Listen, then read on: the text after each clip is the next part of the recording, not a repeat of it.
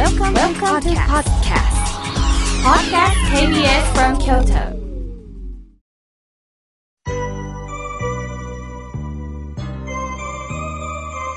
さあ、ここからはたくさんのメッセージをいただきましたので、紹介させていただきます。まずはじめに、さよこさん、いつもありがとうございます。コロナ、そして暑さのお見舞いを申し上げます。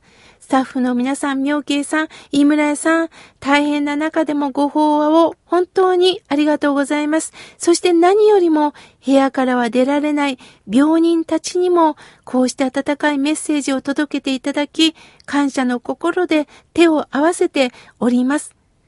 私にはとても嬉しいお知らせがあるんです。近くのスーパーに井村屋さんの食品を2円ほどヘルパーさんに買ってきてもらいました。病気でマッサージに来てくれる方が三重県で井村屋さんの近くなんです。北九州の姉夫婦もラジオを聞いてるし、お供え物は井村屋さんと頼りがあったんです。もうこれがすっごく嬉しかったです。どうしても聞いてほしくってお手紙書きましたとのことです。そうですか。ご縁ってつながりますね。まさしく今日の話ですよね。三重県で井村屋さんの近くに住んでる方が、マッサージに来てくださってて、そして北九州のお姉さん夫婦もこのラジオを聞いてくださってるんですね。で、お供えも井村屋さん。なんか全部つながりますよね。それを聞いて私もほっこりきました。さよこさん、どうかどうか。あの、体もね、痛いとは思いますけれども、その中でもこうして手紙を書いてくださって、笑顔を忘れない心。これが本当に前向きになれる秘訣なんですね。勉強させていただきましてありがとうございます。さあ、続いての方です。たかしさん、ありがとうございます。めおけいさん、番組スタッフ、井村屋の皆さん、楽しく拝聴させていただいております。実は、先月、祇園祭りの日、お誕生日だったんです。えー、手術から体力は減少していることに実感をいたしました。猛暑が続いて体はしんどいです。本当に虚弱体質を作ってしまいました。でも、学習もしていますよ。こうして私も筋トレをたまにしながらポジティブに体を整えておりますとのことです。あの、一人一人ね、体力のつけ方って違うと思います。どこをどういう風にしたらいいのかっていうのはね、本当病院の先生とか、あとは、あのいろんなね、専門家の方がいると思います。鍼灸師の方、整体師の方、あとは私に限ってなんですけども、お灸をね、あの、自分でしたりしています。自分に合った、あの、コンディションをね、ぜひ、高橋さんやってみてください。いつもありがとうございます。さあ、続いての方です。ラジオネーム、空を見上げてさん、ありがとうございます。美味しそうなアイスキャンディーの部屋書き。当たり付きですね。ありがとうございます。井村屋さんのオーガニック小豆バをいただいて過ごしております。熱中症のしんどさがスーッと消えて体が回復してくるんですよ、とのことです。オーガニック小豆バ。私もコンビニでいただきました。あのす、べてオーガニックなんですよね。もちろん普通の小豆棒も、もうオーガニック、ほぼオーガニックなんですが、さらに濃厚ですよね。そうですか、そうですか。それを見上げてさ、一緒に味わってるんですね。ありがとうございます。続いての方です。ラジオネーム、森山の素顔さん、ありがとうございます。妙慶さん、ラジオのスイッチを入れて聞かせていただいております。妙慶さん以前、漫画の日についてお話をしていましたよね。4コマ漫画、ほんと面白いです。気象転結です。ほんとそうですよね。なかなか気象転結にまとめるのは難しいんですが、私たちの一日も気象転結であったらいいなと思いますが、気象までで終わる時もあるでしょう。最後までまとめられない時もあるでしょう。それも人生なんですよね。さあ、続いての方です。えー、おにぎり娘さん。おはがき、楽しいおはがきをありがとうございます。亡くなった父と母を思い出して泣いたりしております。前回のお供えの話、とても心に染みました。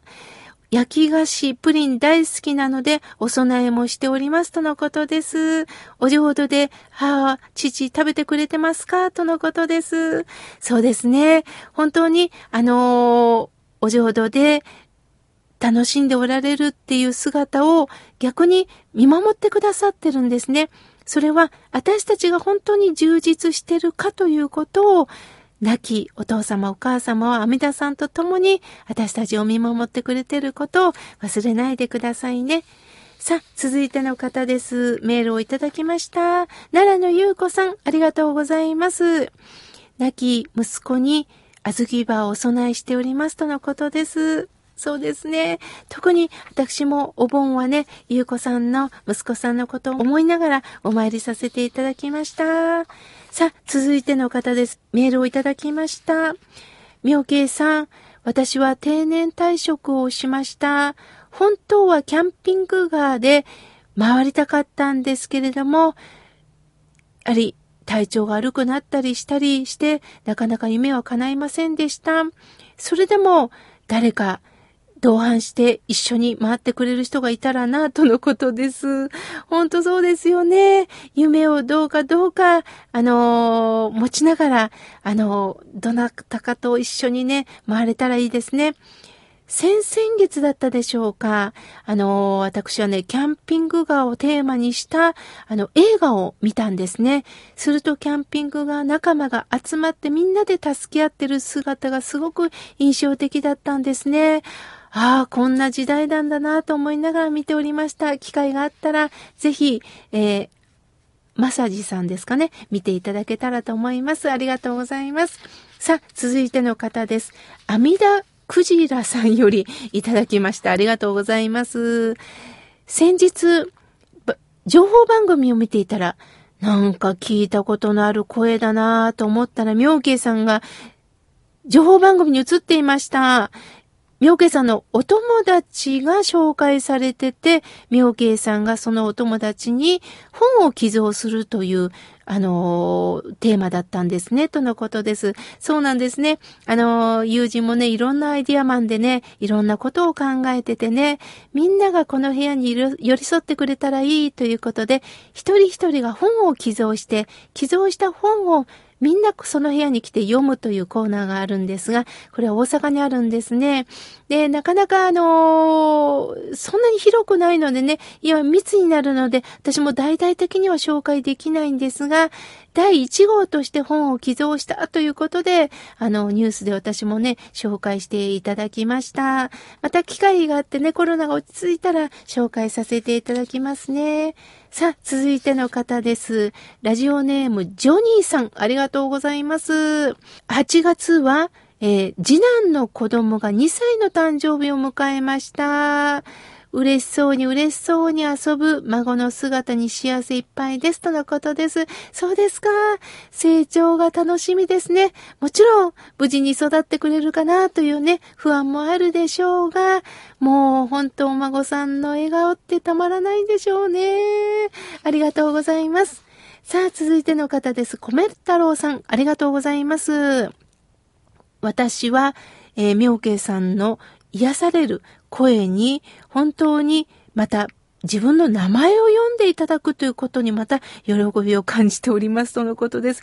いやいや、もうなんか恐縮ですね。あの、本当あのーまた、坪井のりおさんのことも書いておられますね。坪井のりおさんもね、あの、浄土真宗の大谷派のご門徒なんですよ。だからね、ちょっと坪井さんのノリにはついていけないかもしれないんですが、いつか親鸞さんについてね、語りたいなと思っております。ありがとうございます。さあ、続いての方です。七しさん、ありがとうございます。いつも妙慶さん、拝聴させていただいております。考え直す時間について触れておりましたね。私は心の整理ができない中、眠れない時、妙慶さんの法話に励まされてるんですよ。あったかい声、ほっとする話し方、本当にありがとうございますとのことです。ああ、そう言っていただいて嬉しいです。考え直すってことはね、この人間、だからこそできるのかなと思ってます。そういったチャンスを仏さんからいただいてるんですね。さあ、続いての方です。メールをいただきました。ゆたかさん、ありがとうございます。妙慶さん、スタッフの皆さん、おはようございます。いつも楽しい番組をありがとうございます。今月も体に気をつけて、私も心に笑顔を忘れないようにしたいと思います。とのことです。あるスポーツ選手がね、最後の最後まで笑顔を忘れないということをおっしゃっていました。あの、試合に、まあ、本当に臨む前っていうのはすごい怖い顔になるんですけど、よっしゃって感じでいつもニコッと笑顔を出されてる姿をね、テレビで拝見してたんですけれども、本当大切ですよね。笑顔って言うとね、なんか人を小馬鹿にしてるんじゃないかと思いがちの方もいるんですが、そうではなくって、どうかあなたと大切な時間を過ごさせてくださいというメッセージでもあるんだなと私自身思っております。豊さん、ありがとうございます。続いての方です。えー、まききさん、ありがとうございます。おばあ様が101歳でお浄土に帰りましたということで、おばあ様の、えー、葬儀の時のお写真を送ってくださいました。ああ、嬉しかったのは、中心が南無阿弥陀仏のお名号をしっかりと中心に置かれて、その前におばあ様のお写真を置いておられます。